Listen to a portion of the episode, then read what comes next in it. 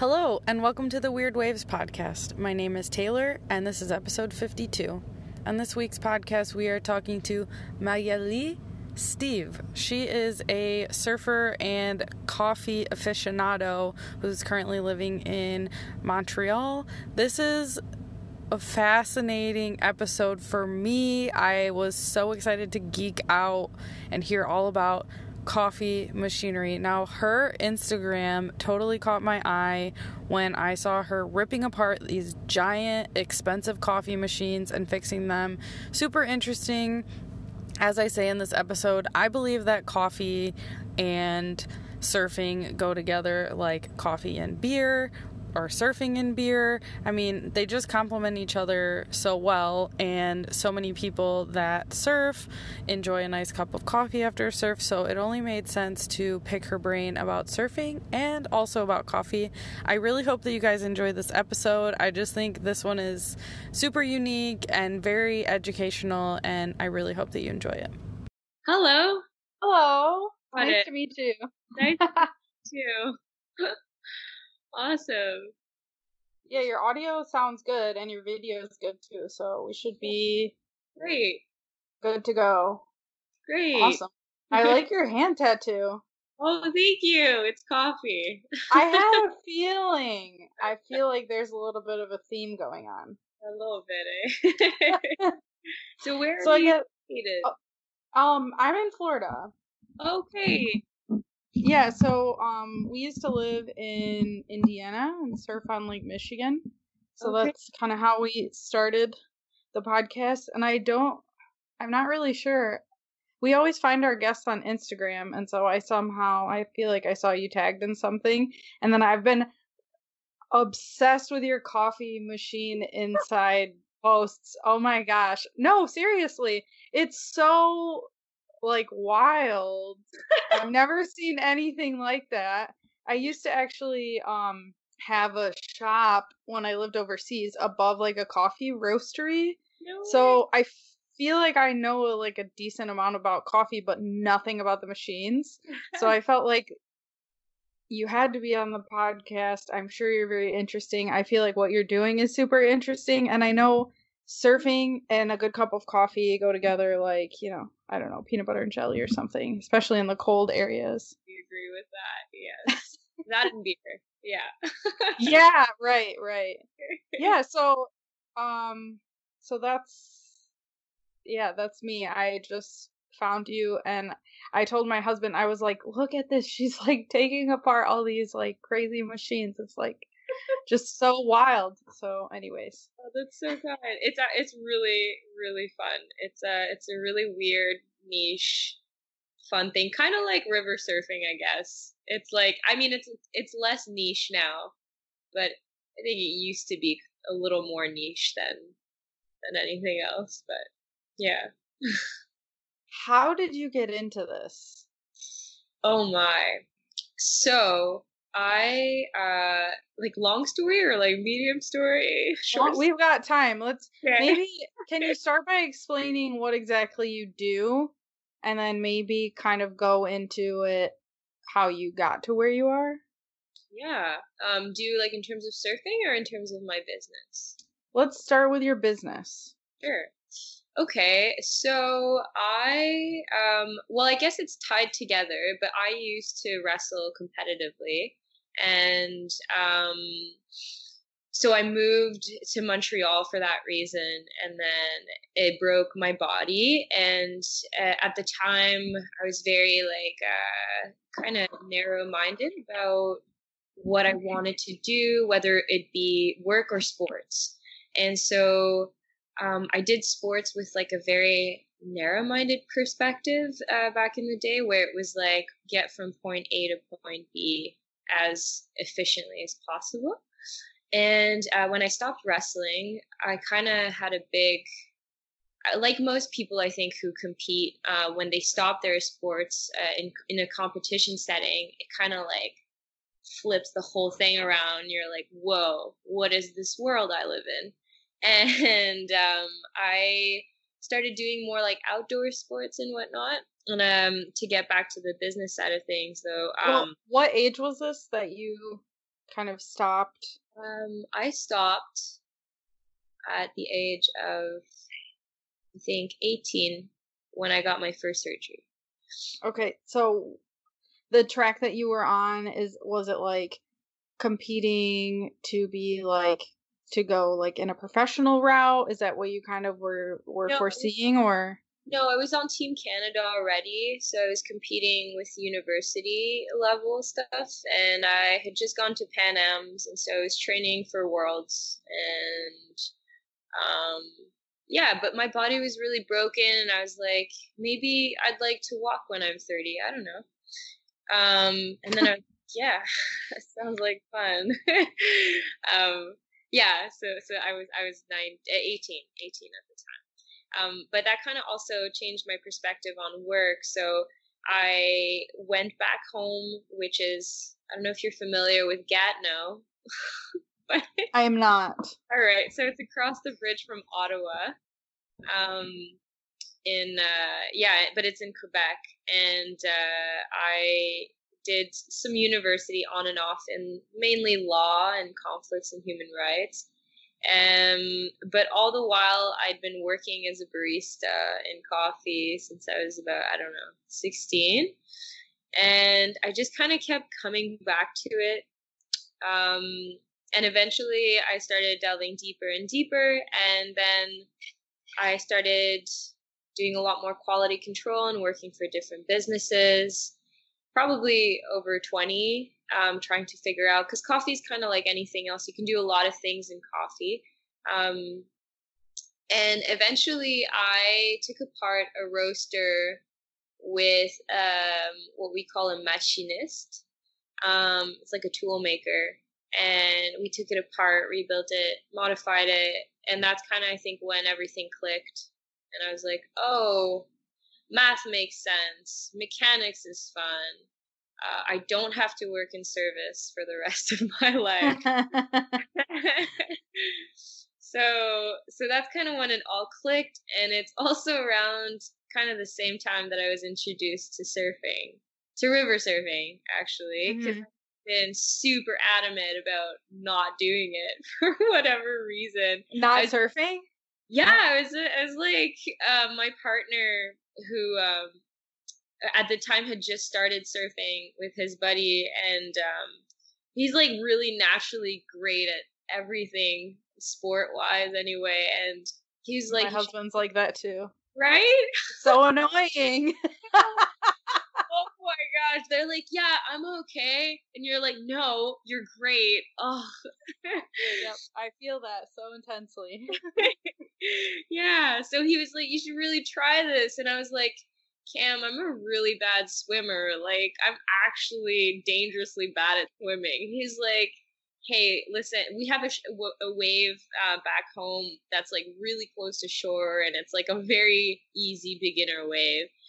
Um, but he was like, you know, I'll be there with you, and you know, so anyway, so I finally was like, fine, I'll try it, and I reluctantly tried it, and then I got really really addicted. Kind of like I think we all do. We all kind of get hooked, and then it's like, and then you're in the water every day, like the majority of the day. Um, and yeah, and that's kind of how it started. that's awesome. So, is it when you started river surfing? Were you like wearing a helmet and a life jacket and all of that? Because I know from I've never actually surfed a river, but I know from the people that I've talked to that are super into it, there's a totally different aspect of like danger yeah involved. So yeah. There's a lot I think of uh I think there's a lot of different philosophies about it. Um I can't speak for the majority of the community because I I haven't been in the community long enough. But um I can't speak for like our, I guess, our local folks, but there's like one thing where we're from is like lots of people tend to put their leashes on uh, their knees rather than their ankles because we um, but it depends which river wave you're at like some river waves are super deep so there's really like the rock dangers aren't as uh, aren't as present mm-hmm. but where we surf there's uh there's a lot of rocks and a lot of like trees and stuff, so it's preferable to put your leash on your knees. A lot of people have life jackets as well. Uh, lots of people, not lots of people, a few a few people wear helmets, uh, but it's definitely a good idea. Um, mm-hmm. When I started, I had all of those things, um, and I still do, depending on the wave. Like there's some waves that I'll definitely wear a helmet, but I always but there's there's also something where um especially in our region we wear waist leashes a lot more. And Surf the Greats um makes uh, like they sell uh, waist leash- leashes which is great because we really like are anyway we're i'm a big proponent of wearing a waist leash. It's great.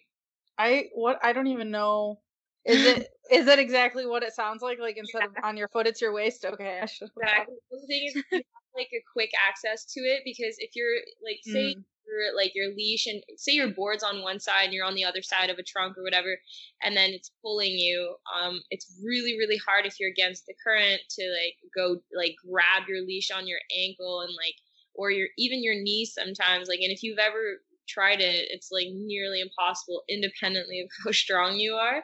Whereas your waist uh, is right there. So if you cut it to the appropriate length, then you're good to go. That's um, cool.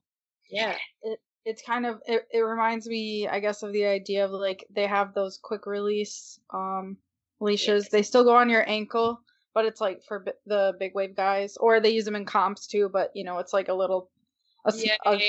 slightly long tab and it's less velcro and it's more like yeah yeah it's definitely better to you know kind of so to speak lose your board than to like if you're in a bad situation just stay there and have no way of getting out so which is interesting because i feel like with traditional surfing traditional we'll put it in in air quotes but um you you kind of want the board as you're out as like your flotation device absolutely.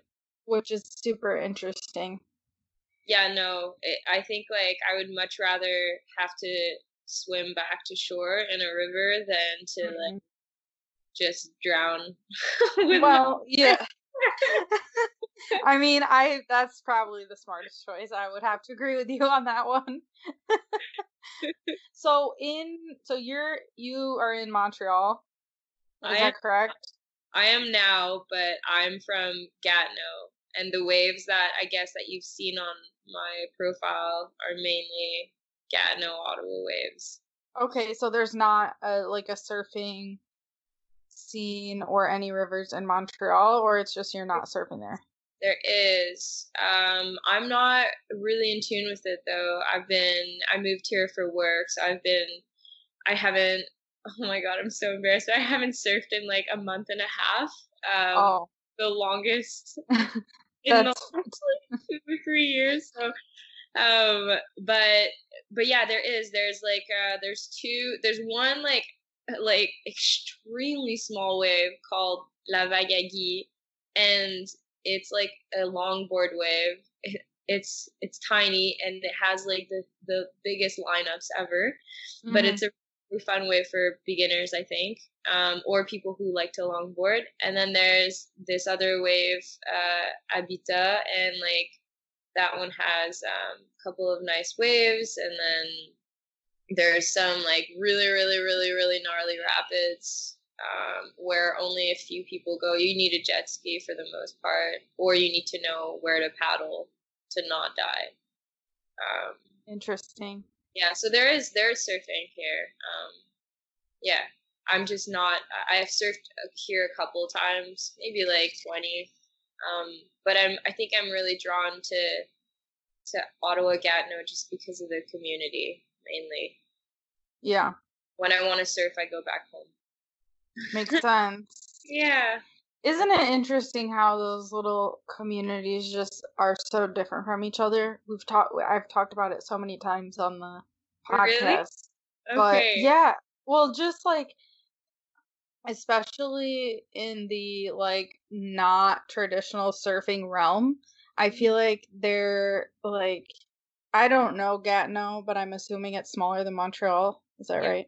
Yeah. Yeah. So these smaller areas there's like a scarcity of resources of like you know knowledge maybe or people so they the, the community gets like so strong Yeah. that um and and is sometimes more maybe opening open to towards other people because they've kind of built this like their you know bond where sometimes in cities you don't if it's too many people it's too big there's too they don't want to ruin it you know because it's like Understandable. um oh yeah. yeah and it is understandable it's for for me the the just the different people i've talked to and the different places that i've surfed it is so interesting to see that because i like when i came to the states and was surfing in michigan that's what i was craving this like community that i had felt in other places before and um you don't know what it is until you actually have it and then when you leave you're like oh okay Uh, yeah, we have like just these.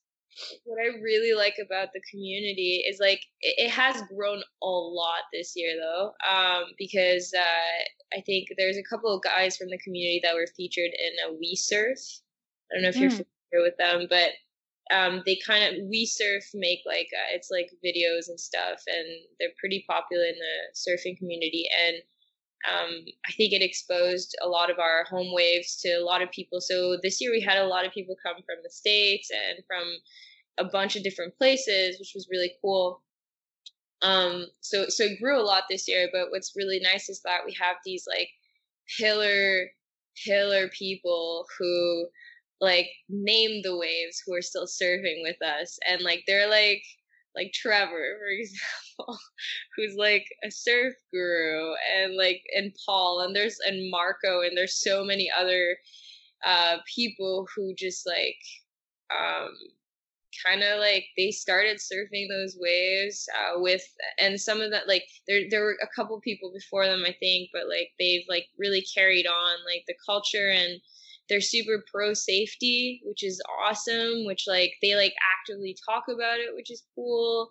And um yeah like i think the community is really alive thanks to thanks to their presence and their being there. Like it's not just a bunch of us young folks. It's like we're a lot of uh there's no ageism in it so we're a lot of different people and just kind of all surfing together which is nice. It is so nice, and I think it's um it's so valuable to be to have all the different ages because all different people they can learn from each other at the different levels. You know, you've got like beginners that are like whatever fifty or sixty. You've got you know people who've doing it been for forever and they might be twenty five. So that's the interesting things about spots like that. I think. yeah absolutely it's really nice That's so cool. That's so is there like um in that area is there like a shop or is there like a Yeah. central spot? there's a small shop called Surfside um, in Ottawa, and that's pretty much. There's also like a like a, a diving shop, um, but I can't remember the name. But most people go to Surfside, but then I think a lot of people also get stuff from like Surf the Greats because it's like really easily accessible and they're amazing. Like they're so awesome. They are. I feel like I talk about them every podcast. I love what they do. I just love them. They're great. They're so great and they you know, during the whole quarantine Yeah. that they did you do any of the yoga things? No, I saw. I saw it and I kept being like, I should really do this. I should really do this. But no, I was I was surfing during quarantine. That's but- awesome. Yeah. I you know, I was too, but I really like when I stopped working for like, you know, a chunk of time at the beginning, there was just something about whatever, I think it was Wednesdays and Saturdays, Yeah. knowing that there was this like I could actually like see different people and like you know, like just actually you know, and for me, Surf the Greats is the perfect surf shop. Because you don't get pressured into buying anything when you walk in at all. so you've been like physically? Yeah, yeah, Oh. we went. Yeah, so we went. We actually had um Antonio on the podcast. I think it's episode 13 I'll send it to you. It's really good. Okay. But um, we went there in Toronto. We actually looked into emigrating to my husband and I to to Canada so that we could live in Toronto. We we we ended up going to Florida because and thank God because right this was right before the, quarantine like Yeah. right right right. And it you know it never it would have been a total absolute disaster. But um just because of that they're doing it in the best way possible I think. Like they're reaching out to people. They've got all the different workshops. I saw they've got one coming up that's like rescue water rescue like who's doing that I don't see anyone doing that I wanted I want to go to that one. Oh my god, it's so awesome. and that's it's so like i'm you run a business i also run a business and i'm sure you know like it's only like maybe half of what you actually do and the other half is like how you treat people and that is how you get people to spend money like do you want me to spend money do cool like tutorials and workshops and different things to get me in there because I want to go there. I want to be around that. You know, Yeah. we spent we were there for like I don't even know, 8 hours, like our whole day. We just hung out and drank coffee and we're reading books in there and you've been there, right? No. Oh my god, you have to go and just hang out. Oh, I re- well, I I was talking to I can't remember who, but I I did say that I was gonna come down next time, and like I know they have some coffee. I think they have Hale, if I'm not mistaken, and uh, I've worked with Hale like back like a little while back, and um yeah, I just like I really want to go check out their setup and just meet them. They just all seem like the nicest people. And great coffee. Great coffee. Excellent flat white. Oh, there you go. is that's like I'm not a snob with coffee, but it is so rare, at least like stateside, I feel like, Okay. to get a proper flat white, at least where I've been. And so to have like a really good one, oh, it was just heaven. It was heaven. So good. That's so great. I'm so glad. It's, we're we're gonna have to crop this and just send it to the guys and have them use it as an advertisement. yes, people like it's so great. They're the best. oh, But the I, thing is, is that people know it. People do Yeah. know that. not like it's not any news. Like it's you know I don't know. They're just great. Even their like little words on their cards when they send you stuff, you're just like, oh, thanks, man. That's so nice. I know. You guys are doing it right. Yeah, yeah. They're doing it right for sure. Oh my gosh, so funny. So let's circle back around to coffee. Yeah. I'm so interested how so you went from barista into right into like breaking the machines apart or I guess I skipped. Um, there's just I did a lot of stuff, a lot of different things in coffee, and I worked for a lot of different companies. So it's like kind of a long, like a long trail. But it, you know, like most people, it started with barista, um, Mhm. and then I was convinced for the longest time that I wanted to be a roaster um, until I realized that the only thing I liked about roasting was profiling, but production roasting is like the hardest, most like just it's a very repetitive and hard and and like it's just a really hard job. And um and it's a lot of like sitting down and looking at graphs all day long so so while i was trying to become a roaster i was for the longest time I was um i was always in um, quality control. So uh, trainings and then like a lot of cuppings. So cuppings would kind of be like in in layman's terms it's kind of like if you've ever gone to a wine tasting or like a beer tasting that's basically what it is but for coffee in a professional in like a lab setting where like we do that to evaluate coffees. Okay. um, so uh so yeah so quality control has to do with like sensory stuff but it, it, there's also a lot of like science and math behind it but um but all to say is that once i did get to roasting i was like oh no. And then,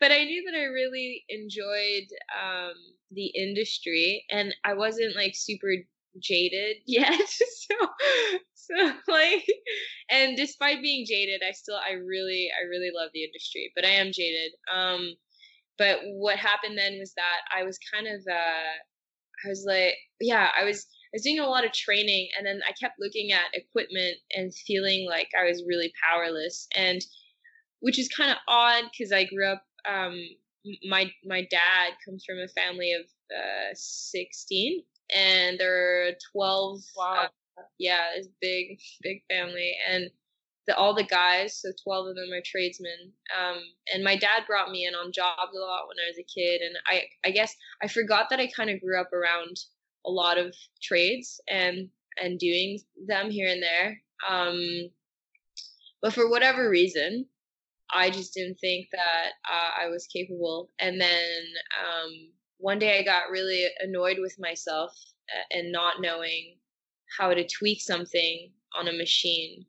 And uh, kind of like if you just didn't repair your dings on your board just because not for any particular reason, but just because you were like, I don't know, I guess I've never thought that I was gonna do it, and that's kind of how I felt about machines. And I was, and so one day I just got annoyed with with that, and um, I got hired at a job to be a roaster, um, and I ended up working more on the mechanics of the machine and rebuilding it than actually roasting because it was um, it needed a lot of love and uh, yeah, and then being someone who's never very uh, good, not uh, not good, fast at math.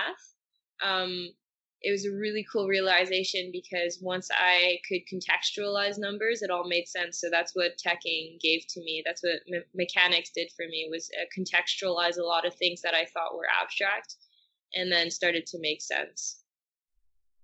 That's yeah. awesome. Yeah. Sorry. Long no, story, no, right? that's that's that's what the podcast is. It's just talking. No, it's super interesting because um I feel like how old are you? May I ask? Um, I'm 24 now. Yeah. I feel like there's a certain threshold after I don't know, 20-ish where things that you learn, at least what I've been hearing from people, I'm 26.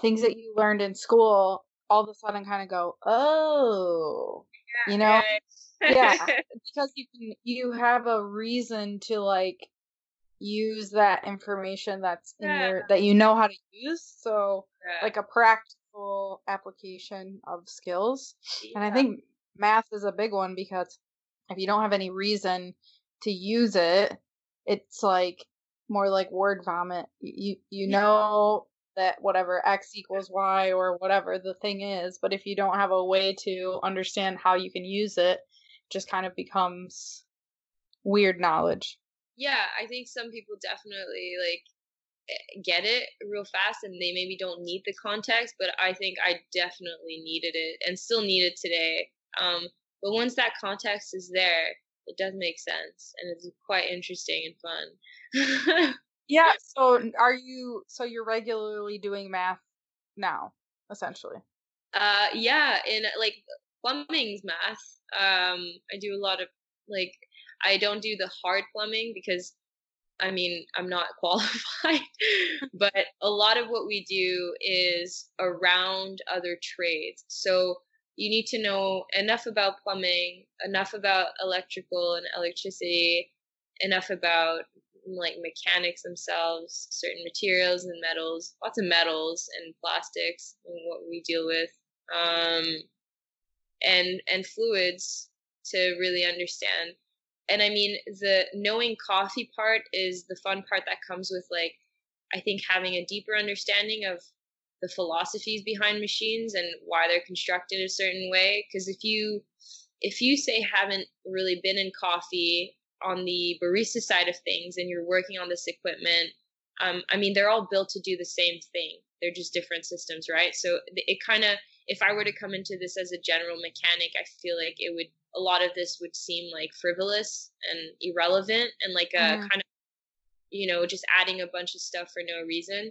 Um, but knowing what the end goal hypothetically is supposed to be, a lot of it may, starts to make sense. Like, and I, I often take this examples, but different types of restrictors. Like, why are you working with a 0.06 milliliter uh, versus like 0.07? Like, what's the, you know, and then knowing that it's about flow rate um, kind of makes it a lot more interesting than just being like, oh, it's just a six or a seven. Um, yeah. So so understanding the why. Are you? I guess before your business, would it be common for a coffee shop to call like a general mechanic to fix their machines? No. No. No, there are technicians. It's so it's it's such a weird thing. Um it's a trade, but it's not we're not like a unionized trade. We're not like a recognized trade, which is something okay. hope one day we can be. And there's some organizations that are working towards that. But um, yeah, no, there's a lot of technicians everywhere. Um, and so if you're a coffee shop, it's it's a lot of word of mouth. So you you know you'd know someone else who's in coffee who'd been like, oh, call this person. Um, they'll know what to do. Or sometimes like people who don't know anyone will like watch YouTube videos and attempt to do it themselves, which sometimes is successful. Um, a lot of times not, um, because you're working with like a pressurized system and electricity. But yeah, but all to say is that yes, like people will call technicians, but every technician has um, like specialties, so to speak. Okay. Um, yeah, I know it's really kind of weird and complex, but no, um, it's interesting. That, but that's why it's interesting because it's not something, at least from my perspective, like it's not something that you think about.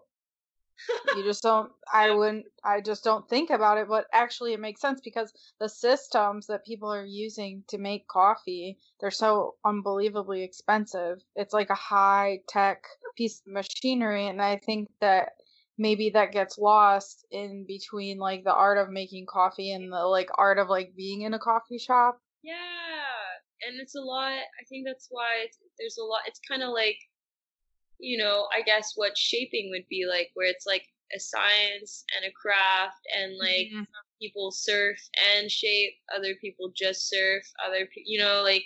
Mm. It, it, I think it's that kind of thing too, where like for example, um, in the same way that a car mechanic, you can have like a general car mechanic, or you can have someone who works with specific makes and models. We have the same thing in coffee. So, like, um, for example, I mainly uh, like I'm certified, quote unquote, Marzocco, Fetco, uh, Water for Coffee. These are all like brands and makes that I've associated myself with and can work more proficiently with because of the experience and the contacts and the relationships.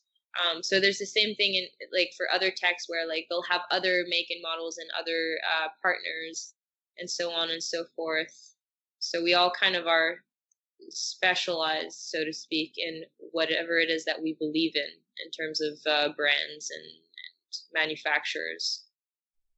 And is it like um like is there a generalized generalized maintenance schedule where like even if you're not having any issues you need somebody to come? Yes. Yes. I'm so happy you brought that up. So this is something that um not all techs but definitely like i mean yeah like i hope that all techs are proponents of this because it is a thing. It's like changing the oil in your car. Like, okay, like if you don't do it, like your car will keep running for quite some time, but like eventually it'll just break and it won't just break where that issue is. It'll break with a ton of other things. And so there is a general preventative maintenance schedule for all make and models. Um, which are rarely followed, but really should be.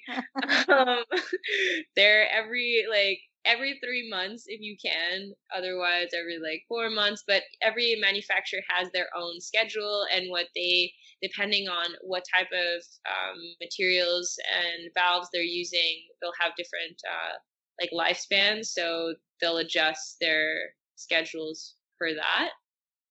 Um, but I think like one thing that we often uh, don't talk about enough is the water. So a lot of times I think uh, it's it's like people will take care of their machines, but if you don't have good water going into your equipment, all of that is meaningless. And mm-hmm. so there are also preventative maintenances to do on your filters, and you need to choose your filters well, not just like put random filters in. Depends what kind of water you have. And so I think that like when people choose their machines, they choose their machines and they budget for that.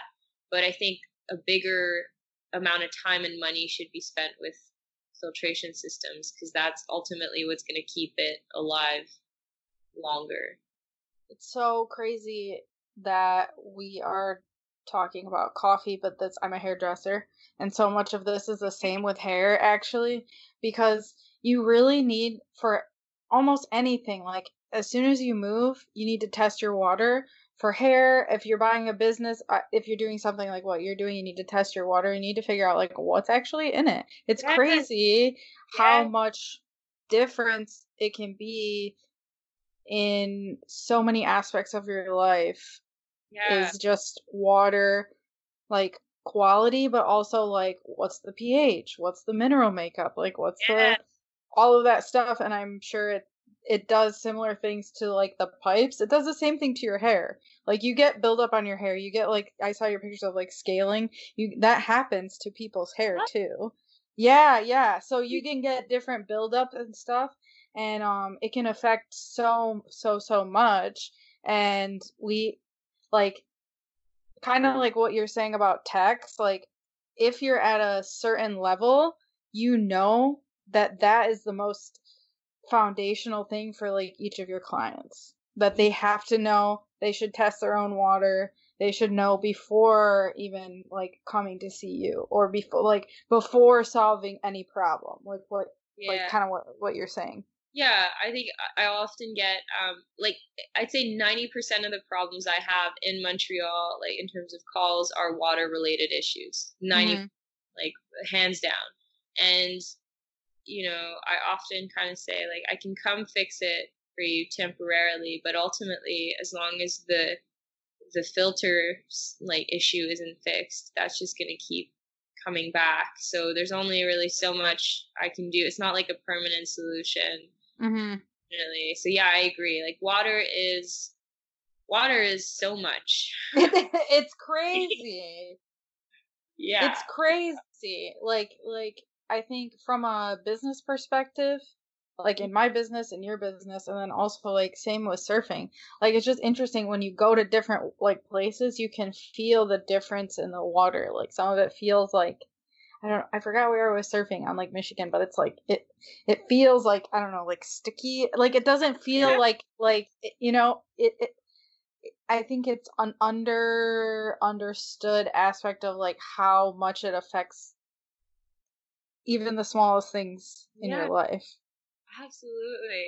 I mean, we surf like in some river surfing so fun for that because you like depending on where you are in the river, it can go from like really awesome fresh clean water to some really nasty water like like we we surf like there's a couple places where we surf and it's really close to sewage um like one of like specifically one of our waves is called sewer wave. And i mean it's mainly because the water coming out is from the sewage system.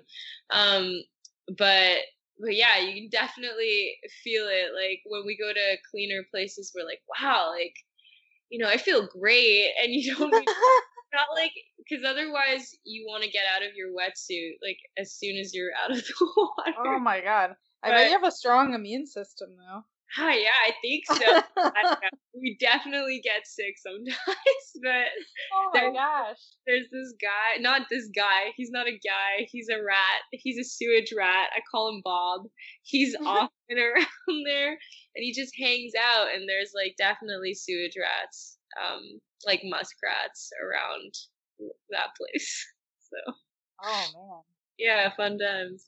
He's lovely. I like that you named him. I did. I like He's local. I love him. He's so friendly. He'll just like come swim next to you, and you're like, "Don't come too close," but I still think you're cute. Oh my gosh, that's so funny. I oh like Oh it. That's so funny. So when you're surfing, like you've mainly go between the two places that we've talked about. Have you gone on any like surf trips or surf travels? Yes. So so I guess I guess I'm going into my um I'm gonna no. I've done two seasons and a half now. Um and since I started uh we Cameron, my partner and I, uh he started bef- like maybe a, a year before me, but we both got really, really hooked. So we went we went to a couple every time we take time off it's to go surf now. So I, I Mhm. guess we've gone to Tofino um, and Ucluelet. Uh, we've gone to Nova Scotia twice now. Uh, we've gone to um, Mexico, Costa Rica, um, and yeah, like there's been like just it's been really wild and crazy. I'm a terrible ocean surfer. Like I was just gonna ask how the transition was. I am awful. Like actually terrible. My duck dives look like I'm drowning. Like I'm really bad. Um but but I have a lot of fun. So That's the most important thing. Yeah. And duck duck diving takes so long to get. Oh it's God. so it's um it's like a whole nother level as well. Yeah. I yeah. I've- mean, yeah. like when we were in Mexico, that's mainly what I did because the lineups were so aggressive. Um, Oh. and I was just, um, I wouldn't say that my paddling wasn't strong enough, but my will to want to pass someone was not. I like because I because we have such a chill community back home. It felt so counterintuitive to be really aggressive in the water. Um, so I just practiced duck diving for like two weeks, and like, it was great. It was really really awesome. Um, it was wild. There's some some interesting breaks there. It was definitely cool, but uh, yeah, well, I think people don't practice duck diving enough. Like, anyways, so Oh. you you see a lot of like pretty horrible duck dives, and then it just becomes like if you don't do it properly, yeah, you might as well just like smash your body into the wave instead of trying to like because you're actually getting like the duck dive is using the energy of the wave crashing like behind you to propel you through the wave. So like Oh, if you're Um, if you're not doing it properly then you're you're just like getting pushed back instead of getting pushed like under and out if that makes sense. That actually makes so much more sense than all of the videos I've watched. I wish I wish someone would have just said that. That's like dynamically so sensible. it makes Thank you. Well, yeah. So like you're moving forward. Let me try to. This is gonna be audio only, so let me try to like really. You are propelling outwards towards where everyone else is surfing, Yeah. away from the beach, and the wave is going towards the beach, and eventually it will crash. And you want to go deep enough to where the energy of the crashing wave will push you out Mhm. behind it. So instead of push you back. Because some of the energy goes in towards the beach, but some of the energy also kind of goes down and then gets pushed back out the other side of the wave. So it's more about like depth and timing than I think a lot of people just try to go, ooh, you know, just like get in there. Um, but I practiced duck diving. I had a surf. I had a friend who was a surf coach, and he told me that. That's how he explained it to me as well. And he's like, you just have to go out there and practice. So I would take a board that was smaller than what I usually rode. So it was like actually easier, not Yeah. a lot of to just get deep, deep, deep, deep under. And then once you get volume and you feel it, you can feel that you're doing it correctly. Uh-huh. That's so cool. No, that's awesome. We don't have that much I guess that's why we do surf trips because we only have river waves around Mhm. here. So there's not like we'll do it when uh, sometimes when we have like long paddles, long paddle back, like from a wave in the Mm-hmm. river. We'll like you know in the eddies like practice Yeah. as much as possible, but that's pretty much the extent of it. No, but that's good. I mean, it's there's so many people that surf ocean and also lake waves that aren't practicing duck dive either. So you're ahead of the curve, I would say. Will you see me actually try? oh man. but but isn't it just about getting out there in yeah, a way? Absolutely. You know? Absolutely. And- no, honestly, it's it's really hilarious. It's so much fun and like yeah, like most of the times that we've gone ocean or now that you mention it lake because we have gone to uh, like Picton a couple times to try to surf the lake there, which has been hilarious because the waves are so unpredictable. yeah.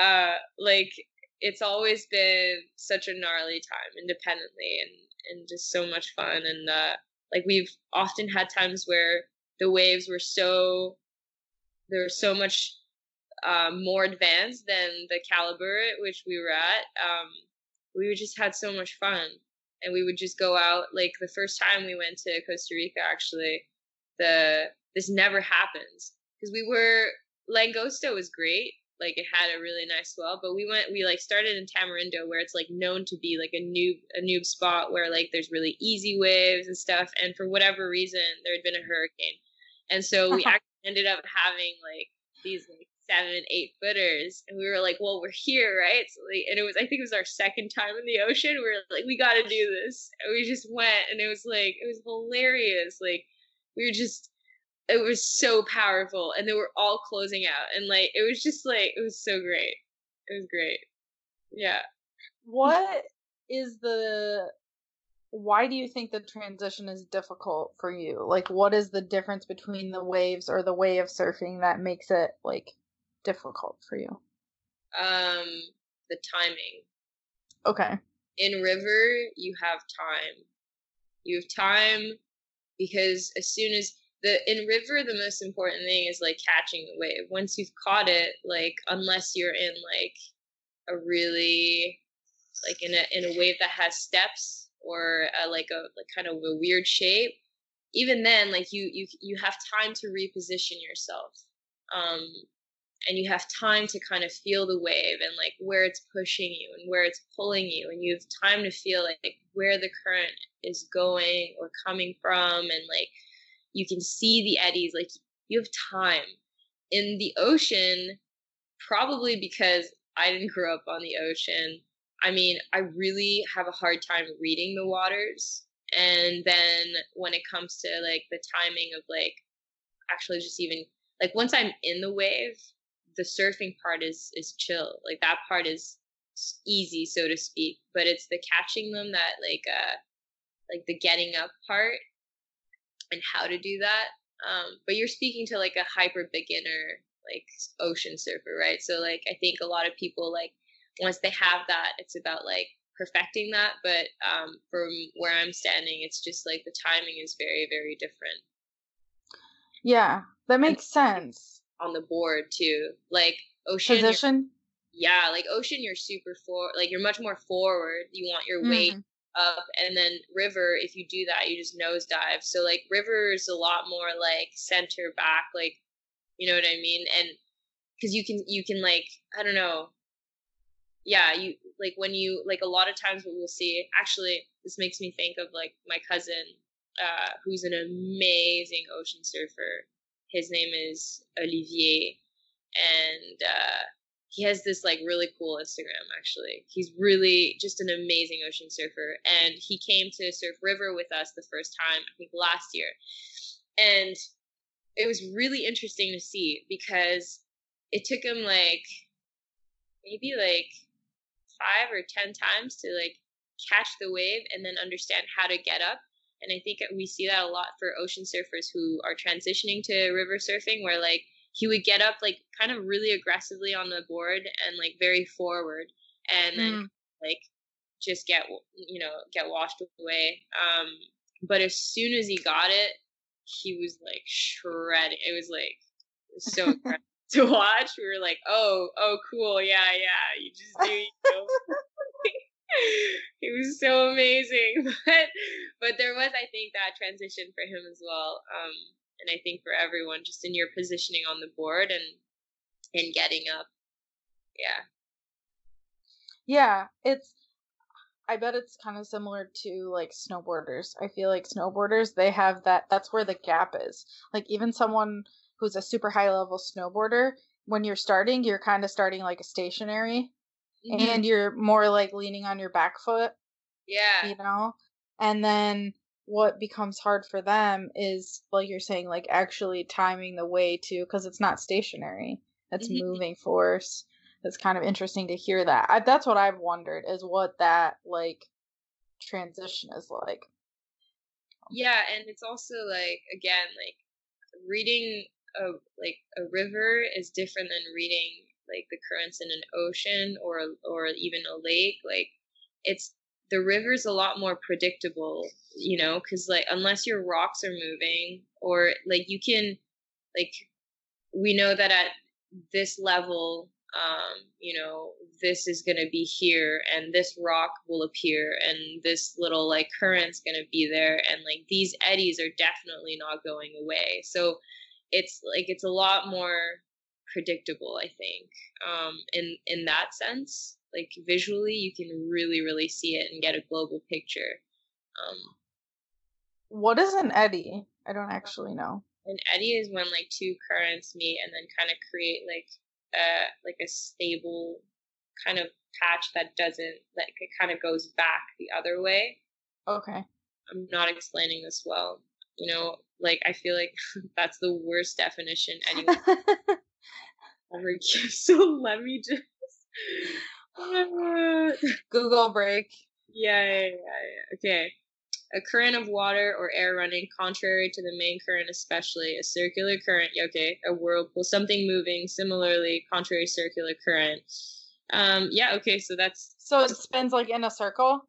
No, not not necessarily. Like that would be like a whirlpool, which can happen. Mm-hmm. Uh, it, it happens a lot actually. Um, but no, it's like just two contrary currents that meet, and then sometimes like if you're like caught in an eddy it'll be something that like say you're going you're trying to swim back to shore and then mm-hmm.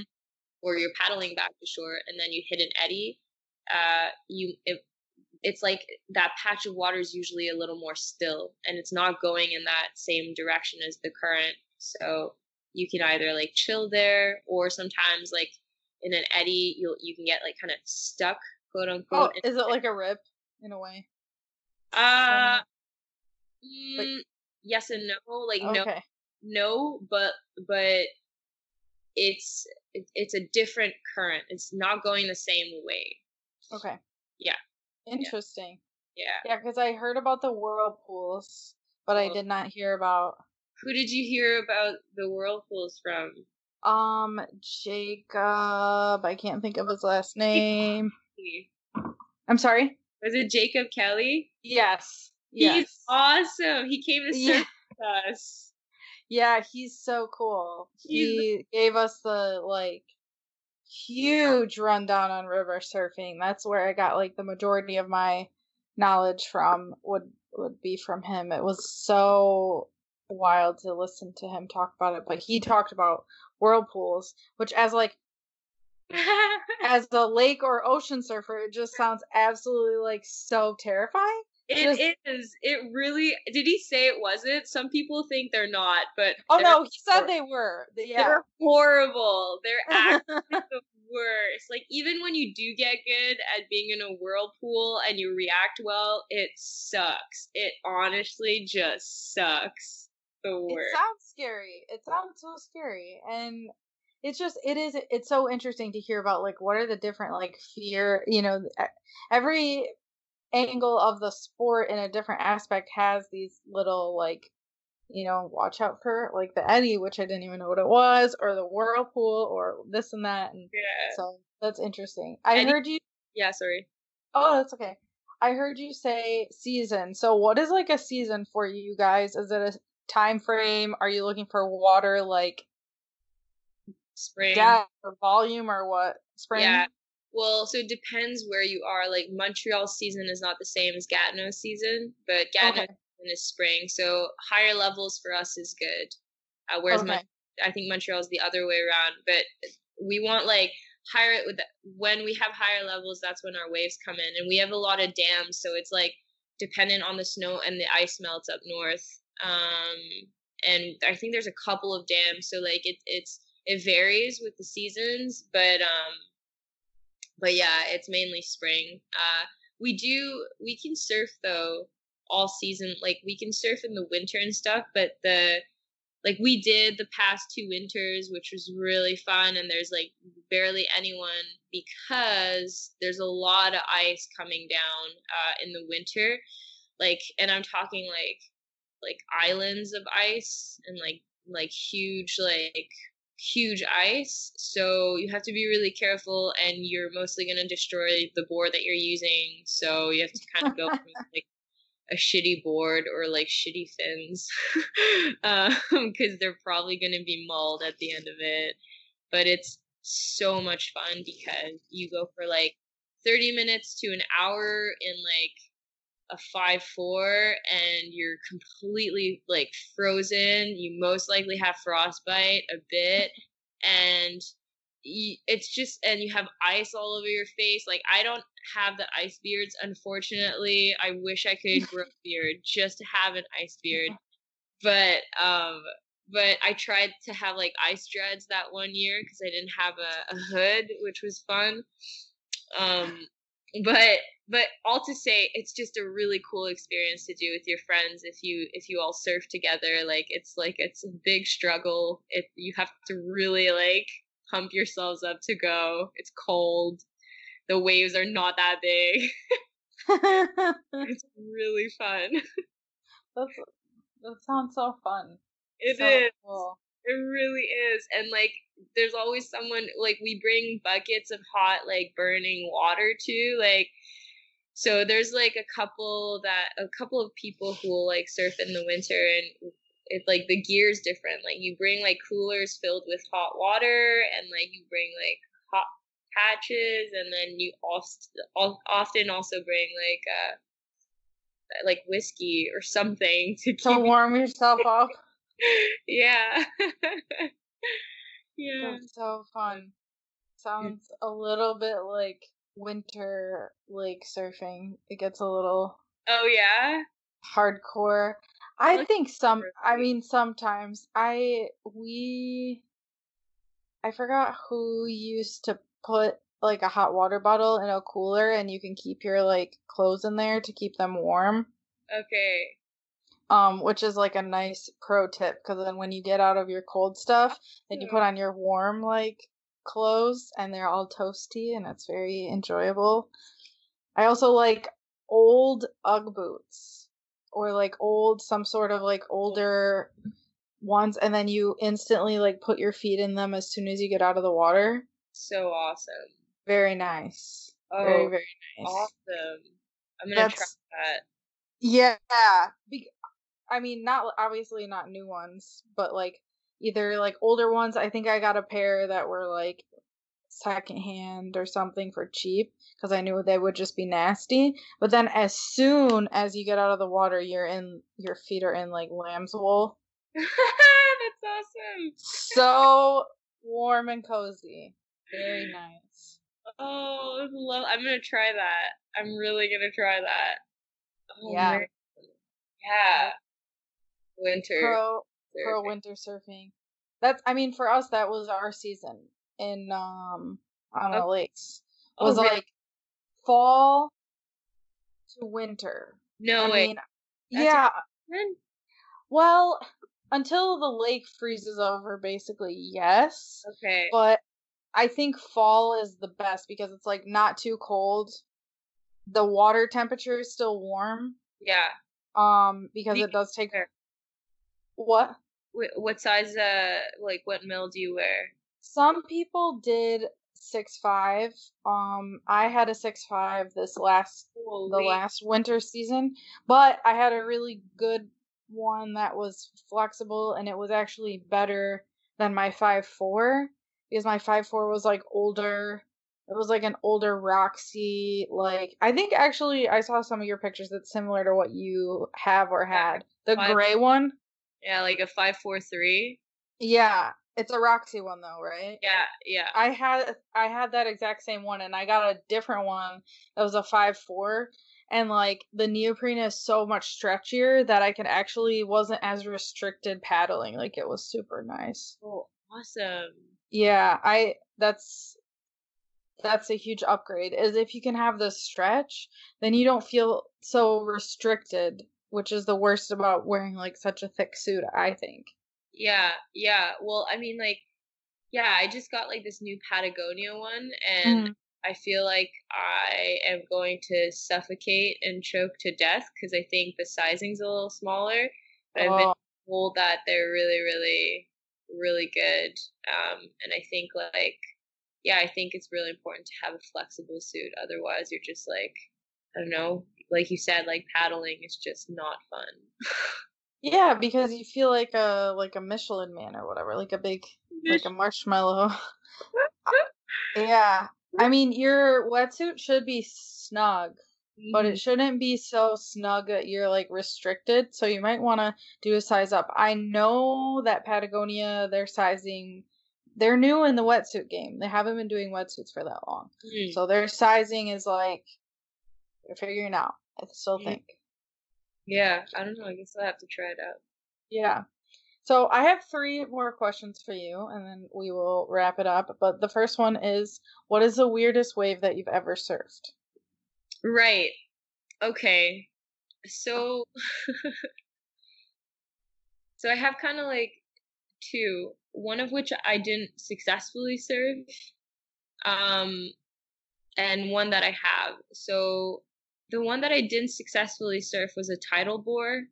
Um and it was a fluke moment when we we were coming back from Nova Scotia and the swell had been terrible. We really didn't get to surf much and we were really desperate. Um, and Cameron was really desperate and was looking up like any waves on the and he was like, okay, guys, there's this tidal bore in this next town. If we do like an hour detour, we actually are right on time to go catch it. So let's do it. And we were like, okay, cool. and um, it was so funny. Like, so we get into this town and people have boards on their on their cars that are like eight feet long, like almost like huge subs, like just huge boards. And we all have like five, four, five, six boards, like fish. And we're like, no, we're good, right? And then so we get, we get in the water and it, you have to go down this like huge mudslide and I like ripped my suit and we are just like it was so strange and then we're like all in this water this like really brown kind of gross water and um we're three people but it's also like it's apparently it's like a tourist attraction to come see the the tidal bore so we were just but so we were in the water and, and the and the vibes were really funny. And then all of a sudden we see um the tidal bore coming and it was the coolest thing ever to watch that kind of like pummeling towards you and you're like whoa oh my gosh oh my gosh and you only have one shot to catch it. And we and we were like holy shit and then um so we had to catch the the whitewash but the thing is that the white the whitewash just kept moving like left or right. So we were like where do we go?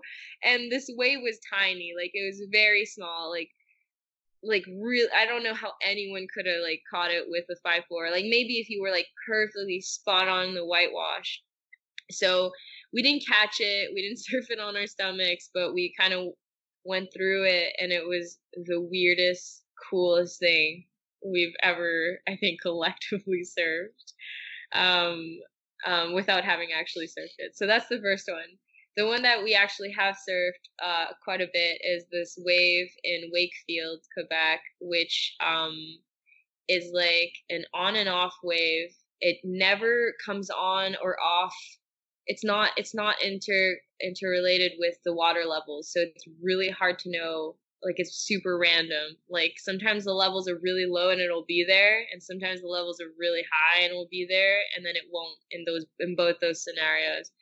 Um, and the reason it's it's like it's really there was a year ago there's or a year and a half ago there's a huge flood in our region like like mega mega mega floods where like houses and it was terrible but it was great for surfing. And um this wave appeared and it was like it's just a huge mosh pit.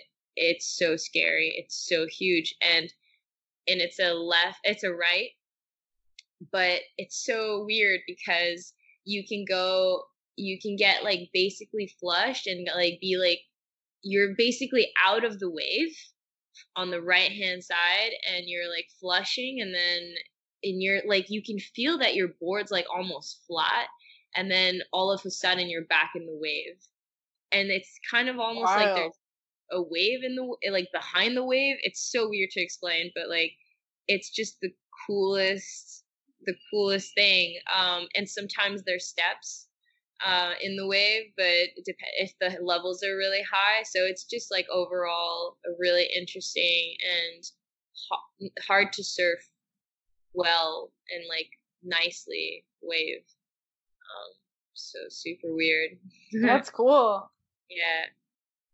What is your biggest oh shit moment while surfing? Or what was, I guess? My biggest ocean moment. No, uh, oh shit, oh shit. Oh oh shit i was like ocean i'm like oh my god like um my biggest oh shit moment was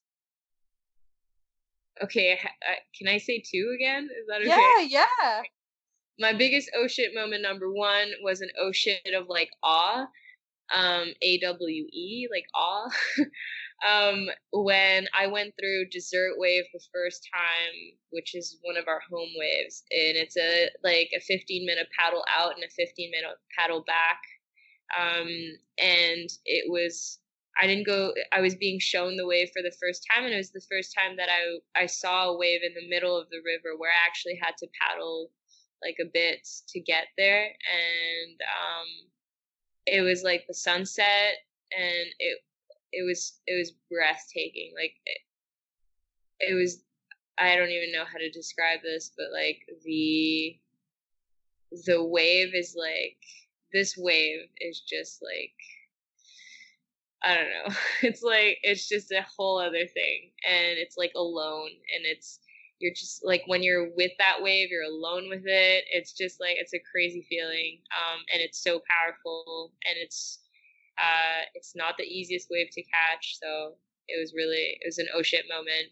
Um, that was like an oh shit beautiful moment, and then the other oh shit moment I've had was when I got stuck in a whirlpool in Montreal, where I was like, it was like an oh shit. Can I swear? Yeah. Okay, cool. Cause it was like an oh fuck moment where I was like, I was like, um, I was swimming back and it's so lame because like this wave is not that crazy. It's like a it's a nice wave, it's a fun wave. You have to paddle there, but like the after after the wave is so much crazier than the wave itself, so it's kind of like it's so uneven. And so I had surfed the wave and I was like, okay, cool, that was fun. And I get off and it, I think it was one of my first times. So like I could see the shore and I could kind of see the eddies. So I wasn't, I was kind of taking my time paddling back, but I had no idea that like I could, eh, like I shouldn't have taken my time and gotten off where I had gotten off because you get pulled into an eddy that pulls you into where the whirlpools are. And they are like, so anyway, so I'm like paddling back and then I like start to feel my board uh getting sucked under like from the bottom and I, I'm like straight like my board is like um is uh is vertical at that point and I'm like, what is going on? And I start like spinning and I'm like, oh fuck, I'm in a whirlpool. and I look around and I could see other whirlpools forming, but like they were massive. Like the center was visible, which which just means there's like a ton of power and I I could see it and then like it was it was dragging my board down under and I gave like a really big kick and somehow got out. But that was but ton, this happens to a ton of people but it was definitely one of those moments where i was like oh fuck. This is like really not yeah. Yeah. So my last question for you is what is next for you in surfing or in life whatever both well surfing wise um we're going back to BC in September, but uh, we just bought land um, back in Gatineau. So the hopes are to like establish ourselves back at the home waves because because it's great. And then awesome. Yeah. And, and thank you, thank you. Um, but yeah, I think like I would love to take a year off of um, my business somewhere down the line and kind of emulate what Jacob did and just like follow in his footsteps and go see all the river waves um cuz I really like those so yeah that'd be nice mm-hmm. that's awesome well thank you so much for doing this this was so fun and super like informative oh thank you you were awesome to speak with I really appreciate it yeah. Awesome. Nice to meet you. Nice meeting you too. All right. See you later. Yeah, bye bye. Bye.